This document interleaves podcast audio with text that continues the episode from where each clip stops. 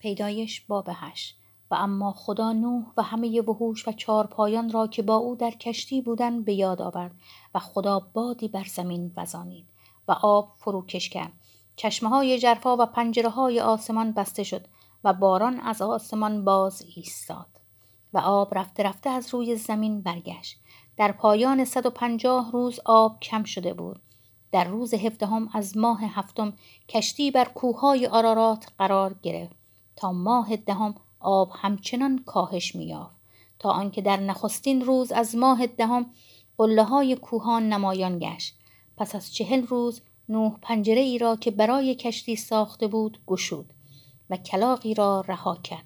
کلاق به این سو و آن سو می‌رفت تا آنکه زمین خشک شد. سپس کبوتری را از نزد خیش رها کرد تا ببیند آیا آب از روی زمین فروکش کرده است. ولی کبوتر نشیمنگاهی برای کف پاهای خود نیافت و نزد نوح به کشتی بازگشت. زیرا آب همه سطح زمین را پوشانیده بود. پس او دست خود را دراز کرد و کبوتر را گرفت و آن را نزد خود به کشتی بازگردانید. نوح هفت روز دیگر درنگ کرد و دیگر بار کبوتر را از کشتی رها کرد.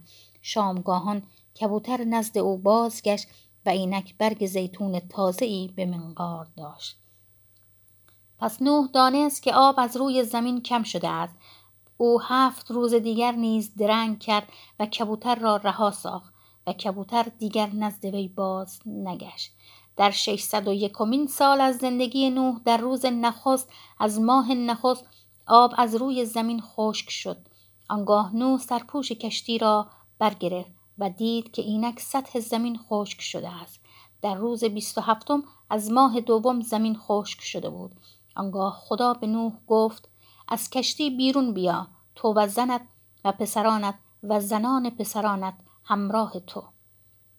همه جاندارانی را که با تو ان هر زی جسدی را از پرندگان و چارپایان و همه خزندگانی که بر زمین میخزند با خود بیرون آور تا بر زمین منتشر شده در جهان بارور و کثیر گردند پس نوح با پسرانش و زنش و زنان پسرانش بیرون آمد.